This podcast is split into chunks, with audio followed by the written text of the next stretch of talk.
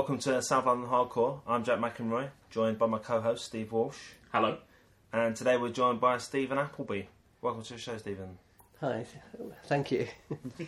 We're in Stephen's Camberwell studio. Taxidermy up there. I've just noticed. I'm going to be easily distracted. I think by uh, bookshelves and lamps and Yeah, it's just full of reel-to-reel tape players. artwork, phrenology heads, all sorts of that. Yeah, I get distracted by the stuff in here too. I th- uh, I've got a theory that I'd be better off in a completely empty room. I think you know, just with a desk where. Just I, a white room with. yeah, exactly, a white room. No windows, because otherwise you'd be looking out. wouldn't you? Yeah, yeah. But that also sounds just like. fill it with my imagination rather than all this stuff that's everywhere.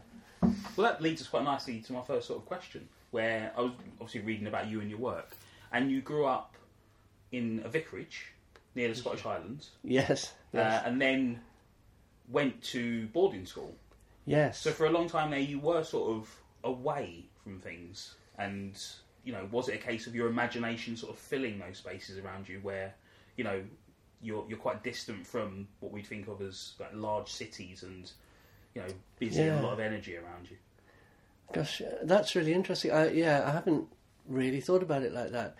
I thought that maybe being sent to boarding school kind of warped me nicely in some sort of way, damaged me in a kind of quite gentle way, if you know what I mean. Not too much, but just enough to to put me off kilter. Do you know what I mean? Yeah, So, yeah. It's not normal, is it, to go to boarding school and be away from I guess not. your No. family and Um, you know have that sort of what we think is conventional schooling.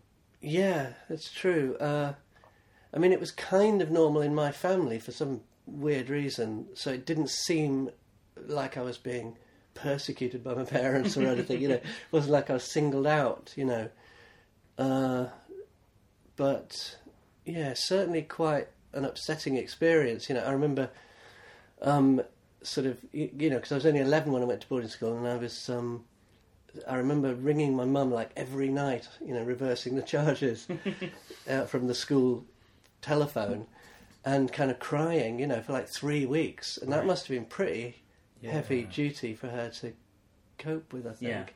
Um, Did your imagination sort of flourish being yeah, away from uh, the cities and you know what we think of as I, I think I think maybe it did. I can't quite think exactly why it should have done, but um, maybe it did. I certainly was really into escapist stuff, so maybe uh, you know science fiction, and um, you, you know I liked Swallows and Amazons, those kids' books where I'd sort of like be off in this kind of adventures. adventure Yeah. world. uh, You know, where where the kids have an imaginary world in the real world, if you know what I mean Yeah. and they redraw the maps of the real world. I used to do a lot of that kind of thing, redraw the map of what was around me in a fictionalized way, you know, that kind of thing. Um, So it's an idea that there's a, a hidden world beyond. There's Yeah. more than seems obvious. yes, yes, uh, no, I loved all of that kind of thing, and and it's always seemed to me that the world isn't sort of all there is. I mean, I'm not, I'm not kind of religious or anything, so I don't immediately think that that means there's a heaven or anything. I just sort of think, just seems like this other stuff just that you can't see out behind you, or I don't know. I think that's a Um, good mindset for an artist to imagine there's more beyond, and then imagine what it could be. Yeah. that's, that's sort of beyond. Yes, You uh, created, uh, you've kind of created Stephen Appleby's world, haven't you? I mean, if you go on your website, stephenappleby.com, like it kind of puts it as if you are entering another dimension, doesn't it? But uh, Yeah, it's that's very true. much a kind of theme Deliberately of your does work, that, isn't it? Yeah. Yeah, de- it it definitely is a theme. Uh, I mean, I- it took me a while to realise that that's what I'd done. I mean, I think the first sort of world I created was was the Captain Star one, because before that I was kind of fumbling around, you know, and eventually, and the, so the Captain Star world.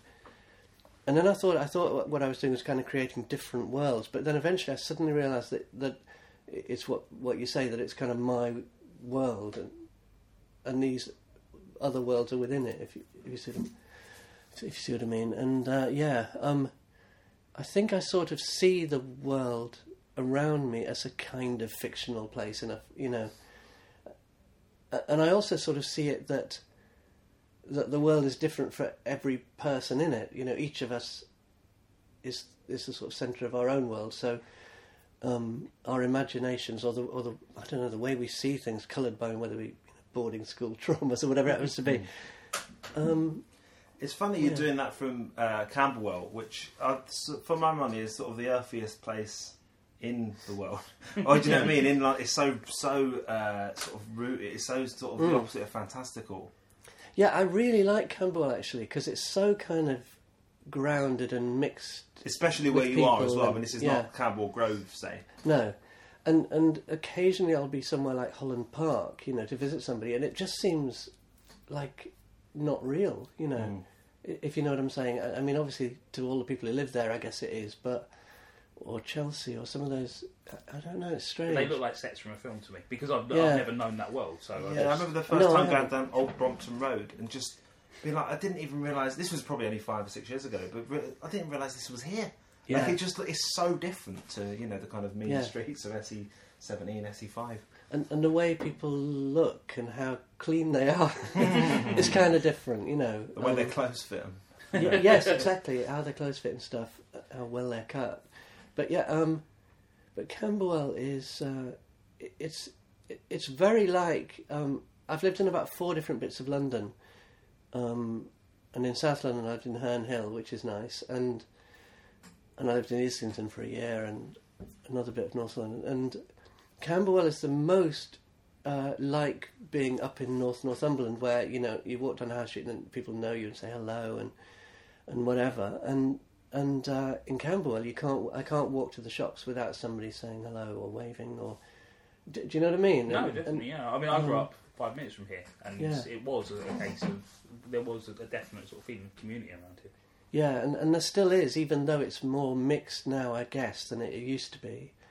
Um, I mean, our street's got all sorts of different people, from the people who were born in the street to the people who moved in last year and they're, you know, I don't know, they've got a second home and they work in the city or something. Lots of artists around here. Um, Well, this is the more industrial end of Camberwell, isn't it? You know, this. My dad used to work in a plant hire firm about sort of five minutes from here, and there's still a lot of Hiring out plants. Uh, i- i- industrial plants like compressors for road diggers and Okay. uh, all those whatnot. yeah, we're gonna need chrysanthemums. Uh, Yeah, because me, me sort of saying this is the industrial side, and then talking about my, as if my dad's hiring out floral displays doesn't, Yeah. doesn't really correspond. But you know, as you go along here, there's uh, there's I think there used to be like a tire storage place down the end. There's a lot of sort yeah. of very you know industrial things yeah, compared Parkhouse to Street. It's got an industrial estate. yeah, yeah. yeah, it has, yeah. And you know, if you compare that to on the other side of the green, uh, Camberwell Grove, you know, Yeah. it's a very different thing, isn't it? yeah, very different, yeah, very different indeed, yeah. But I think, as you say, uh, richer for Yes. creatives.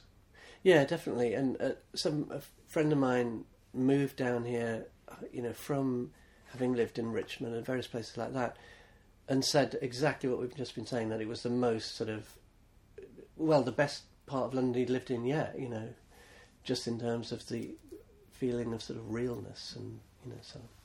God, that's vague, isn't it? no, but I think uh, there's the truth in it. Yeah, yeah. Yeah. What were the sort of influences that you first read growing up in terms of artists and writers? Um, I think. Well, I mentioned Swallows and Amazons, so Arthur Ransome and that kind of thing. That sort of imaginative world. I'm and- drinking out of an Arthur Ransome rum. Yeah, so exactly. it's not Yes. Um, Me too. Yeah, both of them. yeah, I, and and I still now, when I kind of change track with my work, so if I'm kind of going from kind of commercial orientated work, which is one kind of way of thinking, uh, to to maybe making paintings or something, which I do from time to time, I'll often kind of take a day and just read an Arthur Ransome book. No, you know, I can read one in a day, and and it kind of I don't know sh- shifts me back into some sort of more childish Sort of Um, cleans the palate. cleans bit. yeah it just sort of cleans things out so yeah um, swallows and amazons um, and then when i got into art uh, stuff like um, i liked aubrey beardsley i can't remember how i came across aubrey beardsley those black and white drawings and, uh, and i think uh, I, I found it romantic that he died you know what probably seemed to me really old, you know, like 26 or something, or whatever it was. But um, you know, and uh, and then I was really influenced by science fiction, and the writer with science fiction that that I really loved and still love was is Philip K. Dick, and I think what we're talking about about other worlds and things. I mean, his- that's a constant theme that nothing is quite what it appears to be, and you know, Particularly the world looking normal and not being normal. Once, Yes. you, once you look again, sort of thing. That's a huge Uh, theme as well. Yes, and, and, and parallel kind of worlds side by side. And um, a friend of mine, uh, a bit older than me, who grew up in in the South in Florida, told me she was she was in the Girl Scouts in Florida, and she went to a kind of jamboree thing in some other part of America, and she was standing in the showers next to a black Girl Scout, and she said, "Where are you from?" And she said, "I'm Florida. Where in Florida? Jacksonville." And there were two parallel Girl Scout groups, the white ones and the black ones, and and my friend Lois didn't even know the black Girl Scouts existed, Right. and that seemed to me so kind of, uh, you know, Philip K. Dick in a funny sort of well, No, in a sort absolutely. It changes how you look at the world. Yeah, your book, doesn't it? world tilts. You Yeah, know, yeah. yeah. So I, I loved all of that, and um, and I think that's a theme that I've kind of just constantly uh, used in my work. You know, um, even when I'm not aware I'm doing it, it's sort of there. uh, and then another massively important person was Edward Gorey, um, because up till then, I I hadn't been thinking about comics, for example, as a direction. I don't know quite why, but um, they were obviously really important too. But um, but Edward Gorey, I I sort of thought I would have to write and draw children's books. You know, that seemed in the seventies when I was at art school to be the route. If you wanted to write and draw, which is kind of what I wanted to do. Um, and so, and then I found discovered Edward Gorey, and I found you could do kind of ti you know tiny. I was going to say small books for adults that were really kind of macabre and quite Yeah. surreal, and and didn't necessarily run in a linear linear way, and that was massively important with creating Captain Star, um, because it just liberated me from feeling that I had to kind of work on a plot and go A B C, you know. And also, writing for children has a very definite tone, whereas Yes. the Gorey stuff, the Mm. tone is so odd, isn't it? And that's Yeah. it sort of frees you to sort of go, oh, it doesn't have to be conventional or commercial in that sort of way. You don't have to worry about appealing to a particular audience. You can do these, Yes. these exercises in tone that will find an audience. Yeah, that that exactly, and that was massively important, you know, to f- discover his work. I read an interview of you where you talked about your mother's comics. Oh yeah, gosh, Was that in, in the sense of your mother made comics, or she had a comic collection, or she she wrote and drew uh, in school exercise books, about thirty school exercise books of kind of com- well, they are comics. I mean, they're they're they're a drawing per page, um, and they're massively influenced by kind of thirties films, and you know, all the people she's drawing are really tall and skinny, and they wear exotic clothes, and they look like Jean Harlow and whoever the stars were. Um, and so they're all about kind of people falling in love and some dastardly guy kind of trying to steal the girl and and there's gangsters in them and you know. So there's one drawing on each page and speech bubbles and and so on. Most of them are just black and white pencil but there's some coloured ones which are lovely and did you know as a child that your mother was making these, or was it no no not at all. Um it, it was only much later after my grandmother in canada died and my mum went over to sort of sort her house out she came back with various things including these comic books. Um but i mean she was really important my mum in terms of influence because you know she kind of encouraged me to draw and she taught me about mixing colours and um, and she introduced me to science fiction. Actually, she she had a Flash Gordon book, I remember, and she started me off with John Wyndham books, um, Day of the Triffids, and Yeah. so on. So uh, you know, and then after that, I read everything I could get in the local Wooler Library in Northumberland. Wooler's Yellow Gollancz Of um, course, yeah, yeah. science fiction books. So yeah, um, I I haven't actually looked at her comics in quite a long time. I I think because I'm I'm not massively into those kind of romantic Right. um, 30s films necessarily. They, But did you find out about them after you sort of decided to become an artist, or was it? uh, I think I think I was round about at art school. Yeah, Right. Yeah, basically yes. I can't remember when my gran died, but that would date it. You know. Yeah, yeah. Um, yeah, and uh, unfortunately, my mum died relatively young, fifty nine, which I'm fast approaching. So it seems like a big deal, and I thought she was really old, you know, but obviously she wasn't. Wasn't really, and um, or quite old anyway. I thought she was, but uh, so she never saw me sort of do what I've done, Right. which is a shame. Yeah, yeah. Um, I think she'd have enjoyed that. So Captain Star was your sort of breakout work, guess. Yeah, I, I think I think so. I mean, before that, I was doing illustrations, and um, uh, before that, before Captain Star, I was doing illustrations for the NME, uh, and for City Limits, which was kind of rival to Time Out at that time. Um, but I had a job as a graphic designer uh, working for Assorted Images, who designed all Duran Duran's covers, and uh, Malcolm Garrett designed all the Buzzcocks sleeves and so on. And I'd been at art school with him, but then I dropped out of art school, but we kept in touch, and uh, I um, went to work for him. I, I went back. I dropped out, played in in a band for a couple of years, then went back to art school. Ended up at the Royal College of Art because I kind of took it more seriously second time around, you know, and uh, I kept in touch with Malcolm, and he helped me by giving me work, and he introduced me to the NME actually um, as well, and so I was working as a graphic designer of his company, and the NME asked me if I had any ideas for a, stri- a regular strip, and I and I came up with Captain Star. I sort of I'd been thinking about things for a while, but I took a day off work, and it all kind of came together in one day.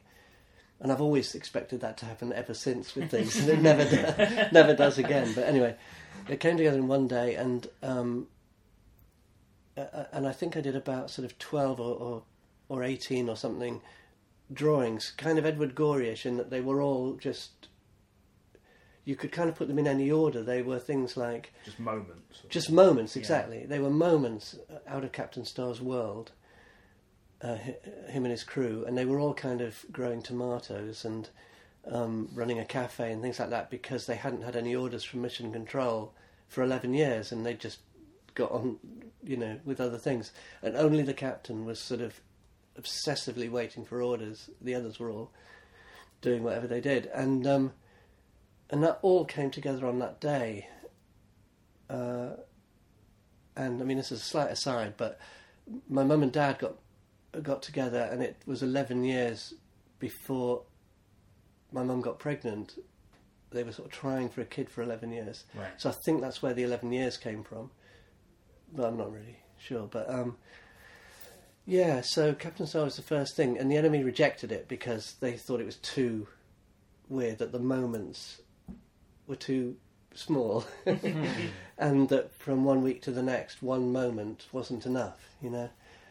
And uh, and I had an exhibition where I hung all the Captain Star drawings, which definitely eighteen at that point, in little frames. And the art editor and David Quantick from the NME came, and they they sort of looked at them all together on the wall, and they said, "Well, when you read them all together, they work really well." So they said, "Put three of them together to make a strip, and then we'll run them." So that so they were literally kind of random. They were done as separate moments, Right. and then I would shuffle them around to see which three moments kind of felt right together. So very kind of Edward Gorey, really. And it was only later that I started to learn about sort of having a beginning and a middle and an end to a strip. so it's almost like the beginning of my downfall to learn that. um, yeah. So it became a strip then. That was how. And uh, became an animation later on as well. Yeah, well, um, the, Pete Bishop, who direct, who made animated things, was just starting his career as well, and he read Captain Star and the NME and wrote to me, care of the NME, and sent me some postcards of his first commercial he'd made, which was for Time Out, and um, and he said, you know, I love your work. Here's some of mine. Let's meet. So I you know, rang him. We met up, got on, and we started playing around with the Captain Star characters with animation. And eventually, uh, a producer got involved. We, you know, it got developed uh, further. Frank Cottrell Boyce, who has written loads of films and lots of books for kids and everything, is wonderful, and works with Danny Boyle on things. And he got involved and made it work because Pete and I weren't storytellers, and Frank was the person who kind of made it work for television. And uh, and we did one series. It took about seven years to raise the money. Um, and it was so kind of complicated the funding that it kind of couldn't be put back together for the next series. I think I guess it would have done if it had been a massive hit, but because it, it remains obscure to this day, you know. Yeah, it's not like everything else that was on CITV at the time. Certainly. No, when I was a kid, my three of my best friends growing up were Tim Whitten, Stephen Whitten, and Tom Whitten, who of course lived next door to you. So I didn't know yeah, that. so uh, That's we were, brilliant. yeah, so I was always aware there was uh, like an artist next door, but it was tremendously Ah. exciting. Like, oh, the guy next door has got a uh, TV show coming on this week. So Wow. yes, it was quite. Uh, so I've seen you around, you know, sort of over the last Ah. twenty years. Okay, uh, I didn't not- know that. You saved that. Yeah, yeah. the same for the show. Yeah. yeah, yeah, brilliant. But yeah, it was not like other stuff, was it? It wasn't like just like your regular children's show. And you were saying earlier that really it wasn't exclusively for children. Well, originally it was just for me. well, me and a few friends. You know, it, I, I had about two two or three people that I had in mind when I was doing it for the NME, and it was it was doing something I'd want to see or read. You know, that would entertain me surprise me as well. You know, um, and then uh, Malcolm Garrett, who I worked for, the Buzzcocks sleeve designer. Uh, I always showed them to him because I because he's he is really brilliant, and um, we would talk about about it, and I, you know, and if he laughed or he liked it, it I, I wasn't interested really in making people laugh. To be honest, they tended to for some reason, but I wanted to kind of astonish and show people, you know, do something people hadn't seen before, you know, all of that. And um, and if they laugh, great, you know. But I'd almost rather they kind of remembered it, or or thought something, showing another little bit of a world or something. So yeah, so going on to television was we tried to get it funded as an adult show, to be screened at you know I don't know eleven at night or something or or eight or whatever, and couldn't got got nowhere with that at all. And eventually, our producer, um, we sort of slightly rejigged it to be a, a kids show, but but it wasn't really very much changed. It's still pretty true to the um, the original thing. The central concept does seem like a sort of a classic British sitcom premise. It is this idea of this group that's removed from the action and Yeah. uh, sort of anticipating and hopeful of getting back into things. Yes, So it's, it's almost like sort of Dad's Army, where they're away and like one Yeah. day, or you know, Only Fools and Horses. One day we'll be millionaires. One day Basil Fawlty's hotel will be a hit. It's always about this yearning. slightly closed world. Yeah, this yeah, is it. And they're, they're trapped in it, and they, you know, the captain in particular wants to get back to where he was, yes, but can't. And, Yes. and, and isn't going to. So there, there is that sort of, as I say, sort of classic sitcom seed to it, isn't there? that's yeah, that's interesting because I'd never thought of it as a sitcom, but yes, I can see that completely. I, I hadn't seen it. That that wasn't what I was thinking of when I was doing it. If you see what I mean. No, but that's But- the thing. I can, that's the appeal I could see for the TV people wanting to get involved. Yeah. That sort of. Yes. Well, one of the things that's always interested me is that it's it's been the most successful thing I've done in the sense of of you know it's been in you know after the NME it was in the Observer for a while. It's been in American comics magazines and in European you know it's been published all over the place. Oh, and it, I mean it ran in Die Zeit, you know Zeit Die Zeit, the newspaper in Germany, and another German paper. You know, all sorts of things, and the TV series, and so on. And and yet, it was the most self-indulgent thing, just hmm. about that I've done. You know, completely pleasing myself, and uh, and Malcolm, and so. I, it's a kind of massive lesson to me, which I constantly forget and have to try and remember again to, to, to please myself and have fun and mess about and do what I want to do. Um, because it's so easy to start trying to um, not. I don't really try and guess my audience exactly, but do you know what I mean? You, you know, you if have you're to. doing a, pitch or something, try and anticipate what they're looking for. Yeah, it's very easy, particularly with the experience I've had now, to to come up with something and kind of think, oh, nobody's gonna, nobody will run that. You know, it's too weird or whatever, and you have to, I have to forget that, and um, and you know, just get on and and do things. But yeah, and it, obviously that gets more complicated again when you've got a mortgage and Mm. and a Other house. pressures. Yeah, so you've got to you know pay the bills. Yeah. The other animation project you've been involved in uh, is Small Birds Singing. Oh yeah. Um, well, that's uh, that was a strip that I did originally for the Times, and um, and and and that was brilliant because the Times rang me up and asked me if I would do a strip for them. You know, which is brilliant. Actually, my career has mostly gone like that. I've very, very rarely gone out and sought anything. It's always kind of come come along, and you know, touch wood, it keeps keeps happening. So anyway, they, I, so I came up with Small Bird Singing, and um, uh, and and it's one it's one of those strips that I at the time I used to find it really hard for some reason. Week after week, I used to struggle with it, but when I look back at it, it actually seems to work much better than I thought it did at the, at the time. You know, and I'm really happy with it looking back. Ran for about eight years, I think, and uh, which meant is that right? Eight years, so fifty strips a year roughly, so four hundred odd strips, which um, my cousin Linda McCarthy always really liked, uh, and so when she kind of she was a, a ceramicist and when we were kids, we used to make marionettes and do marionette shows together and so on. And she always continued to do marionette shows and things like that.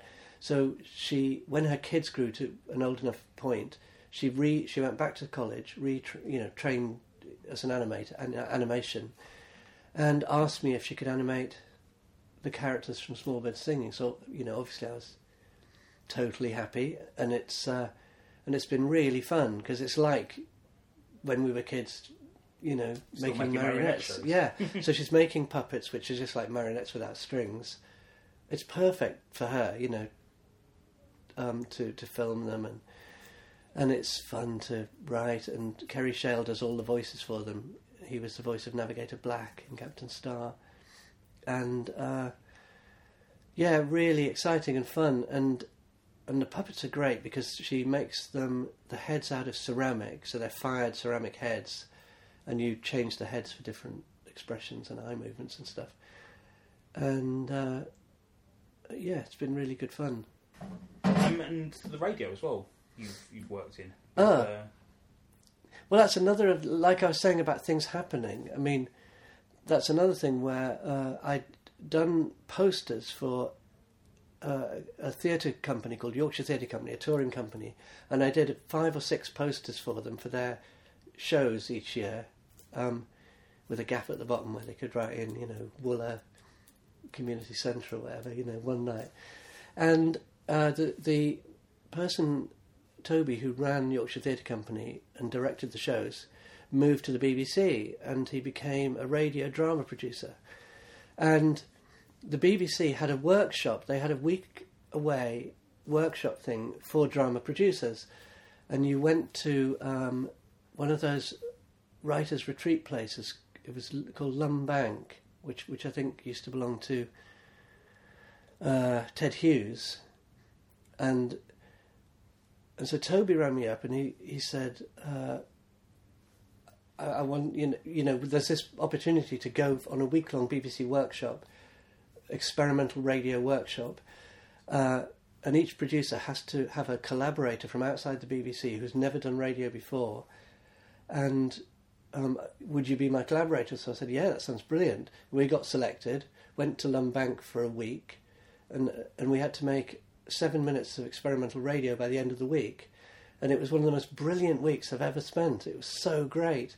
Um, they had fantastic people come and work with us, and they, we did sort of exercises, you know, the kind of things that fill me with terror. You know, to think about that, where you have to, I don't know, come up. You get 15 minutes to come up with something and write so many words, and then you have to read them out to everybody. And and you know, one of the other producers had a choreographer as, as his collaborator, and another producer had a musician. Um, and it was just a brilliant week of, of sort of mixing with these people and uh, A choreographer is very experimental radio, isn't yeah yeah yeah more so than having an art an artist Yeah. in cartoons really Yeah. because I do deal with words? Yeah.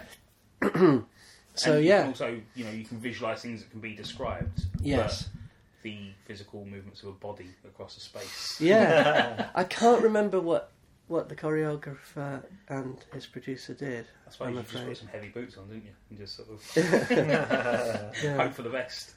but it was all really great and we all got on well and it was you know really fun and um, and basically the seven minutes of radio were sort of Stephen Appleby's normal life and that then became a kind of proposal for a series which was then commissioned by Radio 4 and ran for sort of two series and a Christmas special.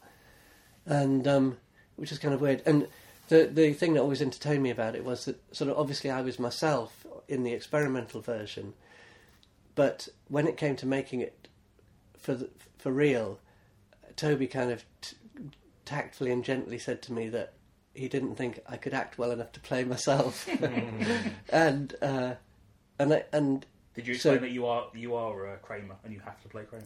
it's that situation, isn't it? How, who's going to play you better than you?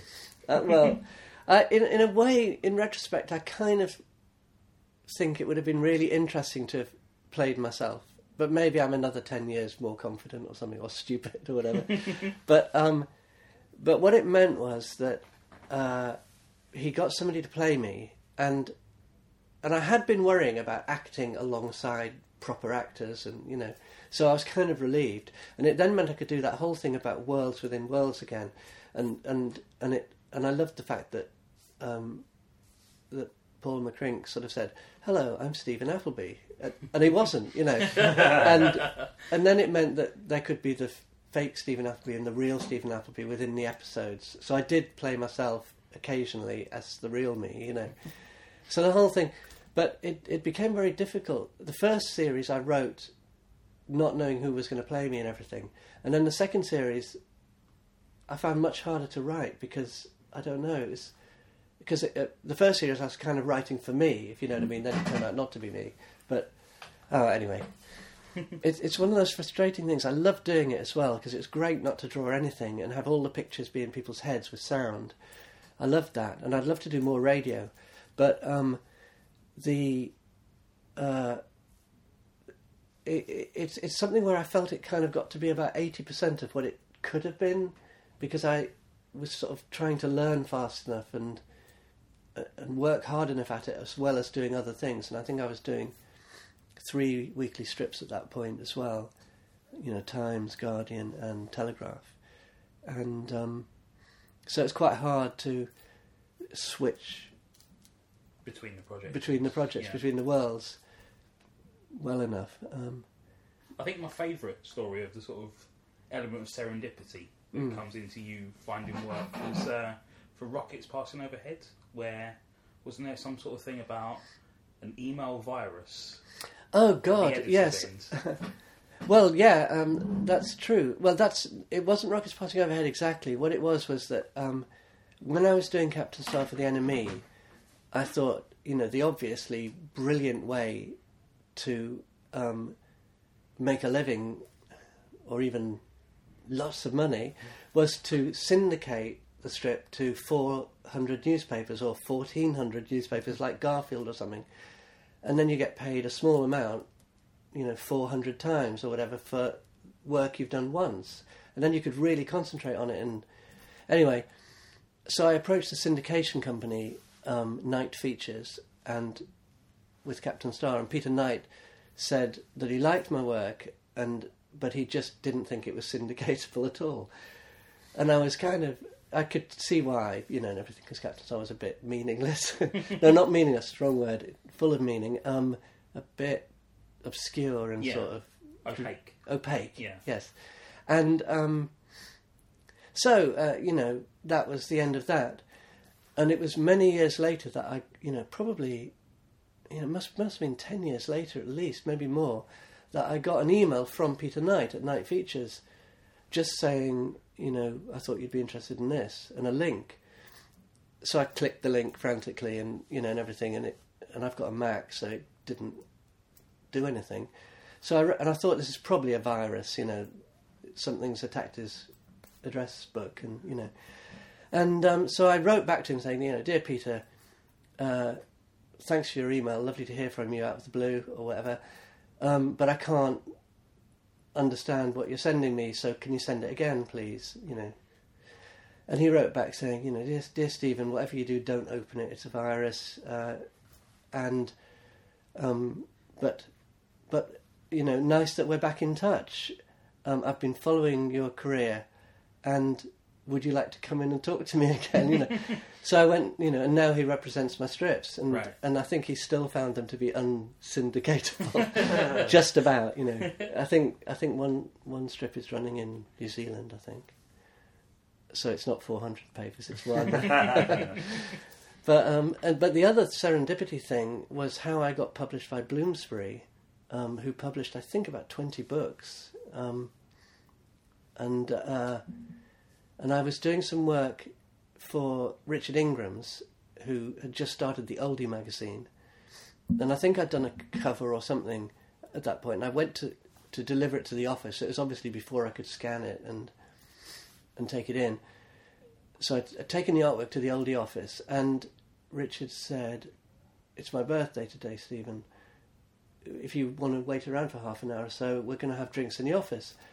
And I said, "Oh, great. Okay, thank you." And you know, I hung about, and you know, they sort of cleared the table, and wine came out, and everything. And about you know half an hour in, I was standing near Richard Ingrams, and he was talking to a lady who who I rem- in my memory uh, seemed kind of a formidable looking person, and and he said to her, um, "Liz, do you know Stephen Appleby's work?" And she said, "I don't think I do." And Richard Ingram said, "You really should publish Stephen. He's a wonderful artist." And she sort of looked at me kind of over her glasses and said, Should I? and I said, Well, that would be really nice. and she said, Well, you know, come and see me in my, in my office next week. So I went in and she said, What do you want to do? And I said, Well, I'd like to do my own book because it, it had occurred to me since the first conversation that maybe she thought I wanted to do covers or illustrate a book or something. And um, so I said, I'd like to do my own book. And she said, What do you want to do? And I kind of said, Well, I haven't got a clear idea at the moment. Um, and she said, Well, go away, decide what you want to do, and you know, get back to me. So I, I went up to Northumberland, and I, we have a cottage that my mum used to have on the coast, and I was up there, and I sudden and for some reason the idea, the phrase "normal sex" came into mind, and I drew the drawing of a man on all fours with a chair on his back with normal sex above it, and and I faxed it to her from Northumberland, and she rang me straight back and said, "This is great, we'll do it." so all my sort of book publishing career, which has been incredibly, I was going to say successful. I mean, lucky in the sense of so many, you know, Yeah, so many opportunities to do books. Um, all, all from came one from that conversation of having, obscene facts. well, yes, but happening happening to be in the oldie office on that day. Yeah, you know, no, it's just yeah.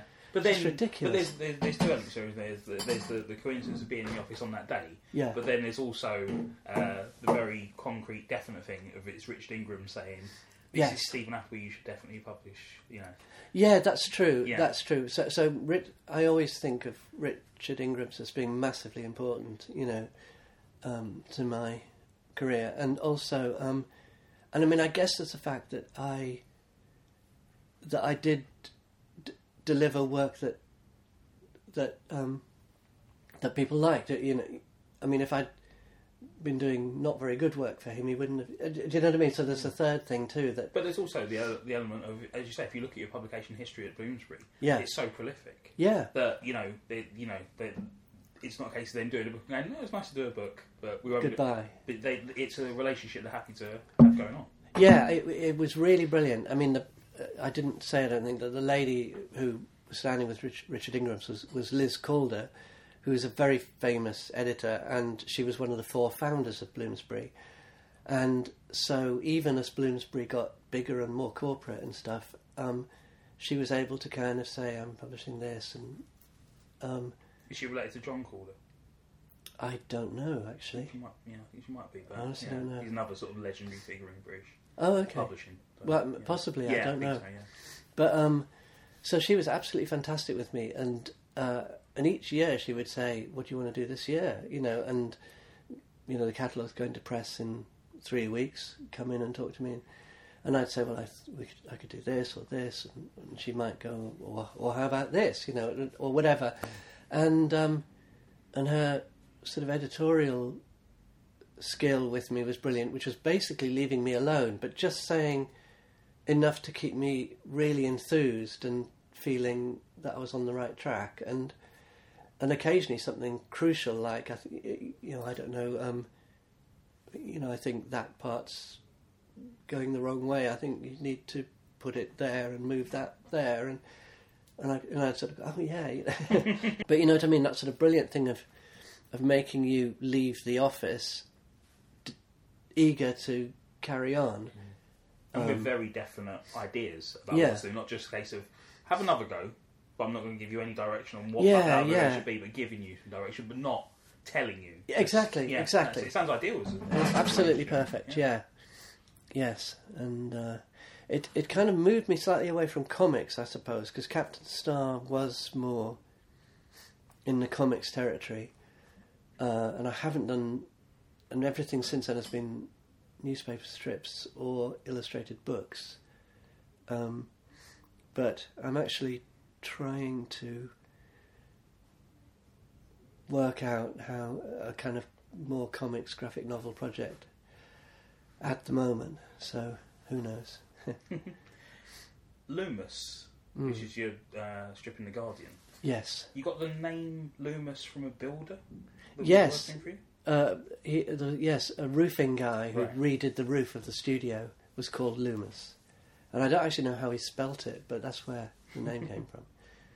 I was Um, wondering, like, how much. I mean, it seems obvious in a lot of your, particularly in your sort of current uh, newspaper strip work, a lot of it is drawn from your life and the things around you. Yes. Well, even with Captain Star and so on, weirdly enough, it, it often was. Uh, you know, because even though the captain was stuck on a remote planet waiting for orders, and you know, he would, it would have some. You know, if I, if I if if my vacuum cleaner had broken down, then his might break down. Do you know? You know yeah, what I mean? Yeah. You're sort of that- processing it through. Yeah, yeah. Um, but Lu- yeah, Loomis is specifically when I was kind of. Uh, I used to do a strip that had no kind of boundaries at all, which was in the Guardian magazine. And when they asked me to do a new strip in the family section of the Guardian, um, it, it obviously has a more family uh, content, really, because that's for the you know. But so it just means that that I kind of again I can sort of do anything, but if I do too many aliens kind of strips, then they might occasionally say, "Can you do you know more family one this week?" but um, but basically I can I can kind of yeah it, it's things around me. You know I you know I think the next strip I do might be about having problems getting shoes that are comfortable and fit well because I've been finding that a problem recently. You know. Um, so it's just anything like that, you know. We got a dog, small dog strips, you know. um, so it's all things that happen around about me, and my kids suggest strips as well from time to time, which is useful. In terms of uh, places, I've noticed um, you seem to speak very kindly of the Review Bookshop in Peckham, but also particularly the uh, Bookseller Crow in. Yeah. Crystal Palace. Well, I really like the independent shops where you know, and Gosh is another one obviously, where you can go in and people really know what the books are in the shop, and they've chosen them, and they've not got, and they've not got, you know, Bookseller Crow is funny actually because I was in there not long ago, and there was a Dan Brown book. And I thought that they wouldn't stock Dan Brown. Yeah, yeah. So I was What's kind of like, "What's that doing?" and, and he looked sheepish. You know. uh, Christmas is the answer. but uh, well, survival is the Of other course, answer, of course. yeah, Yeah, yeah. But um, so so yeah, I just love those shops where they, you know, have events and they open in the evening, and uh, you know they, I don't know, they have their own festival and. They have talks by authors and so on, and I'm ashamed to say that I don't go to nearly enough of the events myself. I always kind of mean to, and then, you know, family life and everything sort of fail to get to them. But uh, I just like those kind those shops, and I, I know those three three shops particularly well. Um, Where's the one in Peckham? Uh, it's on. Um, it's sort of Bellenden Yeah, I was gonna say Road. Bellenden it's kind Road, of. yeah, I'm not yeah. sure if it's actually on Bellenden Road, but it's kind I, of I round. was going to say Oh, no, Bellenden Road. Yeah, it's But yeah, just round Bookseller the King- Crow in particular, in terms of events, and I think Mm.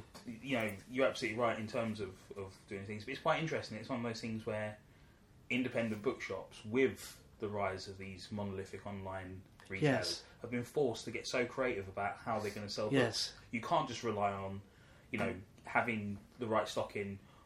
And you know, myself and Jack both worked at Waterstones, and were Mm. there during a time when you had these people running the company that thought matching Amazon on discount was the way to go. Right. So you're just selling like twenty-five pound hardback cookbooks for four pounds. Yeah, what Yeah. you need to do is have a midnight opening for the Morrissey autobiography. You know. Yeah, absolutely. Yeah. yeah. But you know, as you say, yeah, events and just sort Mm. of making the the shop a destination point, making giving people Yes. a reason to go there beyond I want to get a book, turning it into a place that's you know, Yeah. fun to visit. I know, and Daunt Books is nice too because they look like you imagine a bookshop should look like. Do you, The you wood know that? Yeah, the wood yeah, paneling and everything. yeah, yeah. and um, I like that. I mean, I, I I do buy books online because it's so convenient to just think of a book that you want and order it and whatever. So obviously, with your work for the NME and previous to that, with uh, the graphic design work, Yes. music's been a big influence on your Yes. Um, yeah, uh, definitely. Uh, I used to, uh, well, punk and stuff was massive. I used to love. The band I was in when I dropped out of art school were influ- influenced by the Beatles and 10cc and Genesis and things, and then punk came along and it was like, whoa. Hang on. Yeah, mu- music, obviously, with the NME. I mean, it has always been really uh, a, an important thing.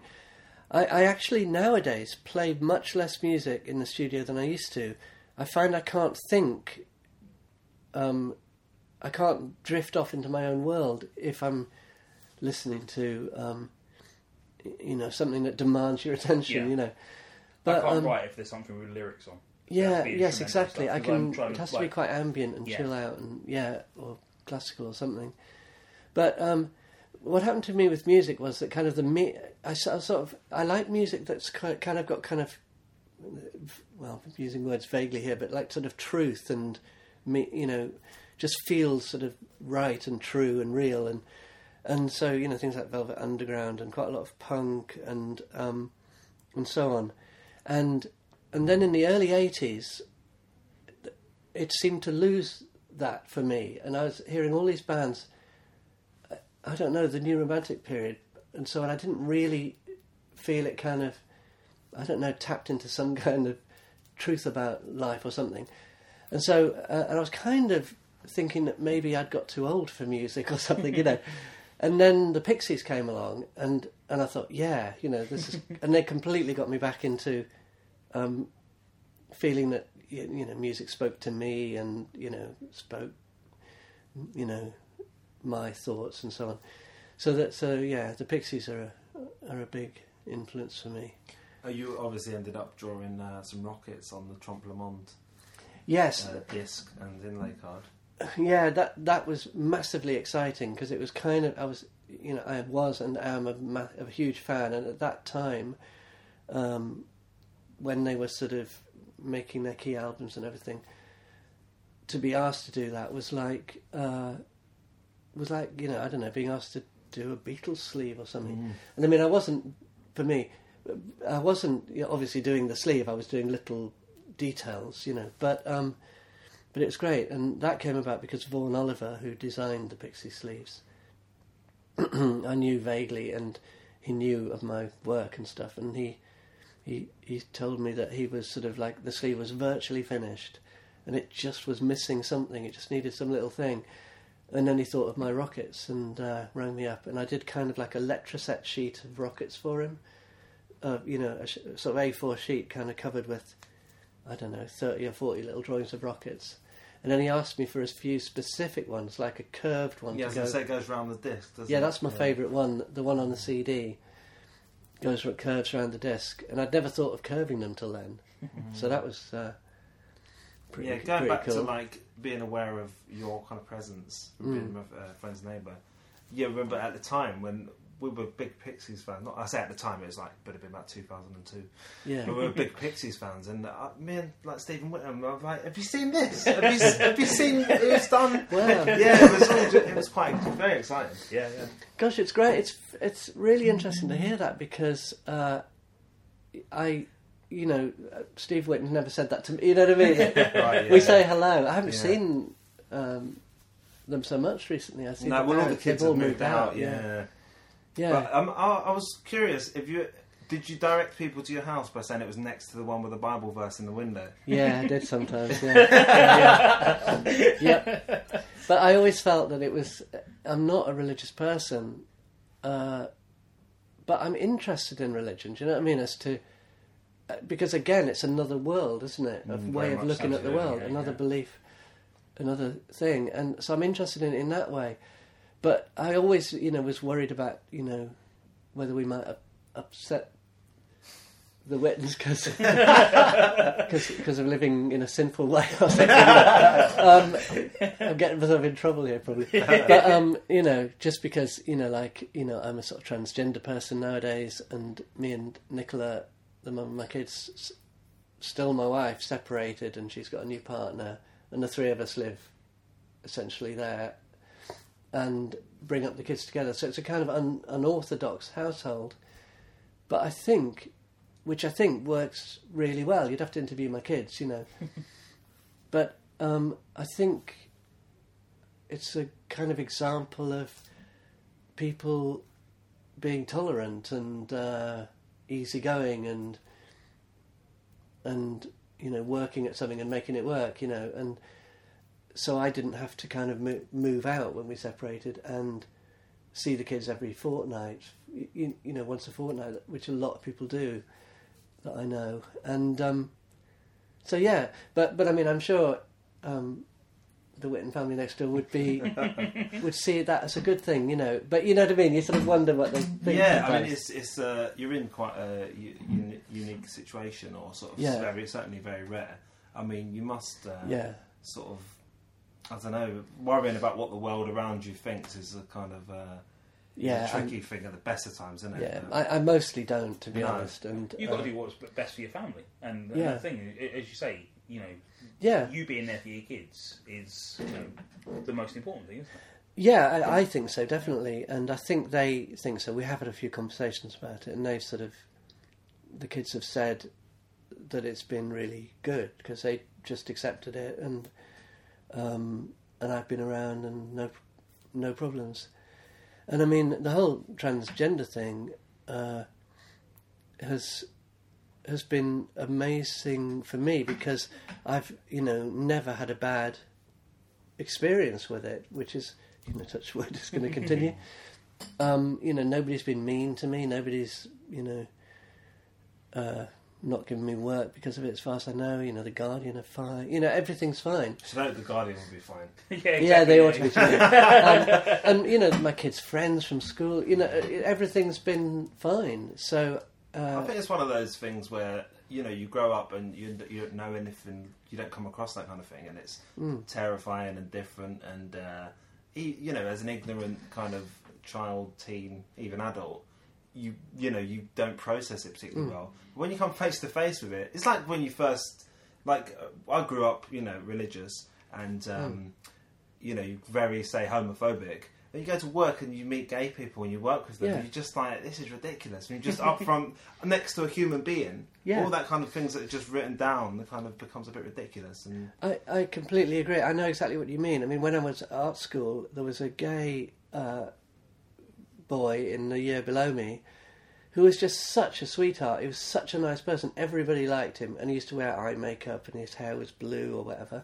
And he would wear sort of boiler suits, you know, tightly belted and things, and kind of look sort of slightly eccentric and different. And the people in the corner shop loved him, and the ladies who worked in the canteen, you know, go, "Hello, Tim," you know, and and that was a really good lesson that you that if you kind of smile and you're open and you're friendly, you can re- you know, that massively helps. You know, uh, as well as you know everything. You know, it ought to be fine anyway. But yeah, but it kind But of you know I forces mean? people to um, yeah, to about to. It makes a mockery of their stereotypes, Yeah. Yeah. or the kind of, uh, or the fact that we're the, they're you're so different to them. You know, when you Yeah. kind of interact with them on a human level, it just that goes out the window, and they've got no Yeah. excuse, have they? Really? Yeah, if you Yes. think someone's brilliant, you're not suddenly going to go, it's a shame because you are brilliant, but Yeah, yeah. you've made a lifestyle choice that means you'll never be friends. It's just mad, Yeah. isn't it? yeah. I mean, I always go in shops and I smile and say hello, and you know, and I think it all kind of spreads like a sort of virus of maybe.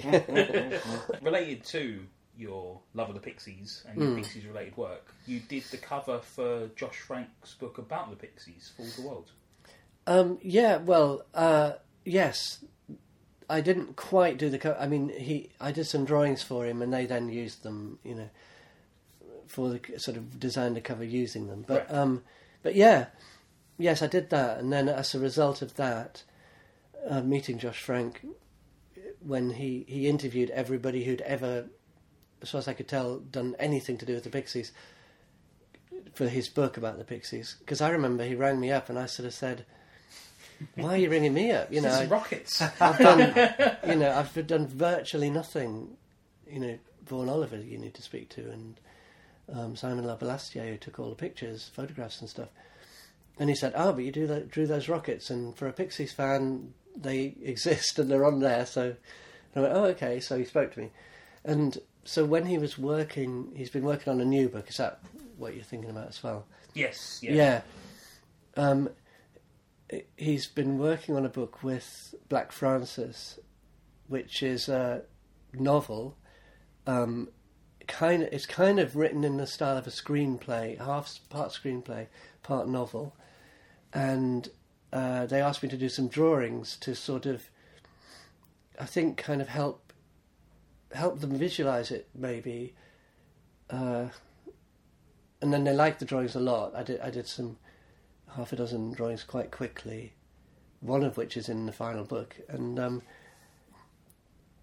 uh, and then th- that I think that helped them to kind of move the book along, and then I kind of just stayed on board with the project, and and I and I really really l- love the story they've written. It's full of layers of worlds again which keep crop- cropping up. So it's perfect for me, you know, somebody who steps from one world into another, into another, you know. And then there's all the layers, you know, there's the reader of the book's world and the world of the book itself and the worlds within the book. And uh, and I think it's just about to go to press. That was really, really fun to do. Um, We should Uh, say the book's called The Good Inn. the Good Inn, yes. And when is it out, Steve? Um, I don't know if the publication date It's May, isn't it? is it May. I believe it's May, yes. Uh, and it's from Self Made Hero, so if Yes, people go to Self Self Made Made Hero, Hero's yes. website, they'll get all the information and be able to see um, the cover, which And it'll is be Yeah. available in fantastic. Gosh, will it? Yeah. It will certainly be available in Gosh. Yeah. yeah, it's got. God, it must have about 120 drawings in. I think it's not a graphic novel, which I think it accidentally got thought to be. But Yeah, originally Um, I heard it was uh, a Mm. graphic novel written by Black Francis and illustrated by you, but then Yeah. we know more more closely, as you say, it's written by Josh Frank and Black Francis. with Yes. illustrations by you. But yes, you say 120 illustrations. That's uh, yeah. I mean, it's you know, it's got drawings on almost every page, and uh, yeah, um, and and I'm you know really happy with it. It's a sort of strange mixture of sort of uh, drawings that that there had to be drawings that kind of drew the characters, if you know what I mean. I couldn't avoid that. So so and I'm not actually very good at drawing characters consistently, which is one of the reasons I've avoided graphic novels and things, to be honest, because you know I start drawing a character and they mutate mm-hmm. within a few drawings to look quite different, and I can't keep their face shape the same and whatever, you know.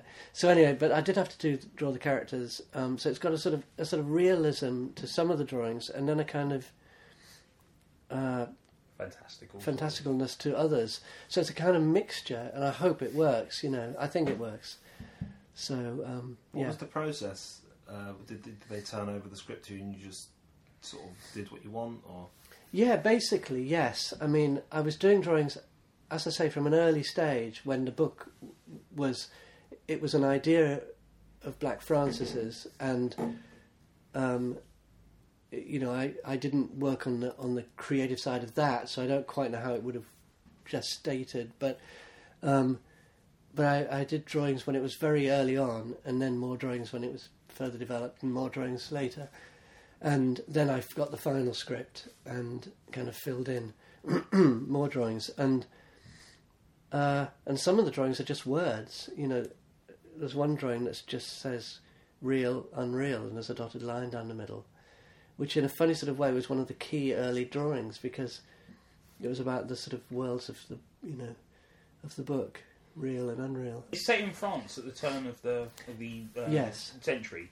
Did you do a lot of research in terms of the, the uh, time uh, and costume and whatnot, or was it? Y- yes, I mean I did. I've been to France on various occasions, so I uh, had photographs and things, and um, you know, and I did do a special trip to take photographs in Paris because a lot of it's in Paris.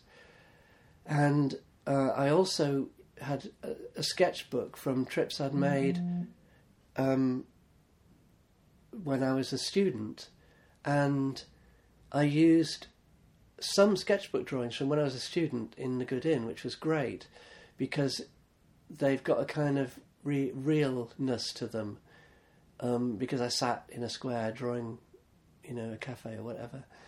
Um, and and you know, and I went there and I took photographs of things I thought would be useful, details and stuff.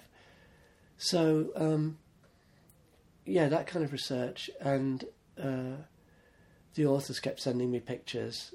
Um, the the the the French soldier ends up in the first narrative pornographic movie ever to be made and so they sent me the, a still, the only still they thought was probably from that movie. So, uh, yeah. Anyway, and I, you know, downloaded various sort of movie type things from uh, that sort of movie that might be handy, and so on. You know, yeah. yeah. That's a real sort of mix of different. Yeah, I don't normally do. I, I normally have subjects where I don't do any research because I'm I'm I'm not a good research person. So science fiction is great for me. I can just make everything up. Yeah, it's your vision. It's it? my thing. Yeah, and so this is this was different. And the, and another different thing was the work. You know, I worked on the drawings and assembled them in my computer in different elements, which is not something I've ever done before. Normally, I have a finished drawing that you could put on a wall. Um, but with the Good Inn, a lot of the drawings were scanned and then changed, and bits moved, and colours done separately and added, and so they're kind of collaged within the computer, which is something I've not done. So yeah, fun, fun, fun project, and yeah, I hope people like it. Thanks for talking to us, Steven. Much appreciated. StevenAppleby.com. People want to see more of your work and get hold of some of it. Uh, the book will be out in May, we think. Yeah, yeah I'm, I'm sure we'll, that's we'll right. certainly mention it uh, on our blog and Twitter feed once it is out. Thank you. So southlondonhardcore.com for 100 plus other episodes. We're on iTunes as well, at SLXA on Twitter.